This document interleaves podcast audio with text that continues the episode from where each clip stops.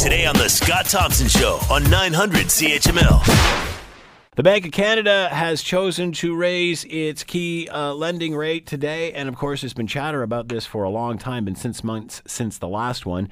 Uh, first time in six months this has happened. Canadian press reporter Terry Pedwell says the Bank of Canada is raising its benchmark interest rate by a quarter of a point despite the trade uncertainty.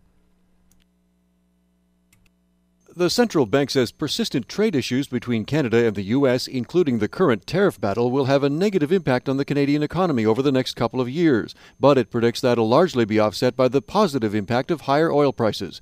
Looking ahead, the bank says it expects higher interest rates will be necessary over time to keep inflation near its target. However, it intends to continue raising rates slowly and based on economic data. All right, to talk more about all of this, let's bring in Jean Paul Lam, Assistant Professor of Economics at uh, University of Waterloo and formerly an assistant to Assistant Chief Economist at the Bank of Canada, and is with us now. Jean Paul, thank you so much for the time. Much appreciated. You're welcome, Scott. How are you? I'm doing very well, thank you. Um, considering where we are with the economics of the world and trade and tariffs and and and the uh, rhetoric surrounding Donald Trump. Uh, are you surprised to see this increase?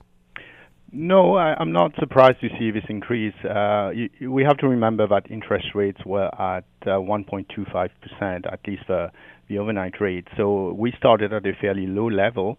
And we've been having uh, very good economic data coming in showing that the economy is very strong unemployment is, is low.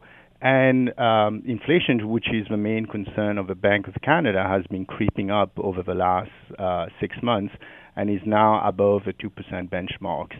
So those are the reasons why uh, the bank thinks that it is appropriate to uh, raise interest rate today. But at the same time, they are aware of the uncertainties surrounding uh, trade talks and we know that going forward, this will have uh, at least the uncertainty coming from trade will have uh, a negative impact on the economy. What's different this time than last time when Poloz didn't raise them? I think the, the main difference is the stronger data that we got and the fact that investment and exports came out to be stronger than expected despite the rhetoric and the tough trade talks we've been hearing from uh, from Trump um, recently. The other sort of news that we've had is higher oil prices, which will uh, increase inflation in the short run, and this will sort of prompted the, the Bank of Canada to increase its uh, benchmark interest rate.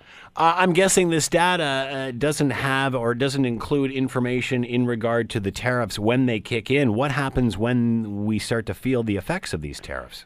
Absolutely right. The the data doesn't have any uh, doesn't show any effects of of the tariffs yet.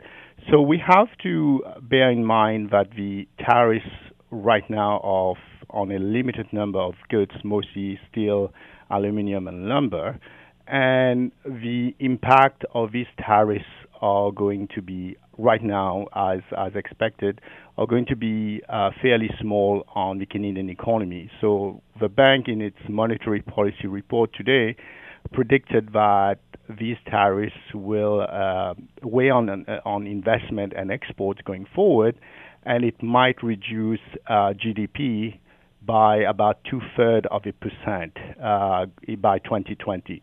And here we're talking about 12 billion dollars reduction in GDP for a 1.8 trillion dollars economy. So you can see the effects are fairly minimal at this stage.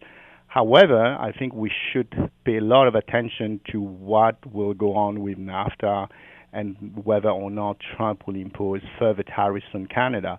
If that's the case, then this is a very different story because then the impact of these tariffs of a possible NAFTA renegotiation that will change significantly how we do trade with the United States. These changes might have a much bigger impact on the Canadian economy going forward. The Scott Thompson Show, weekdays from noon to 3 on 900 CHML.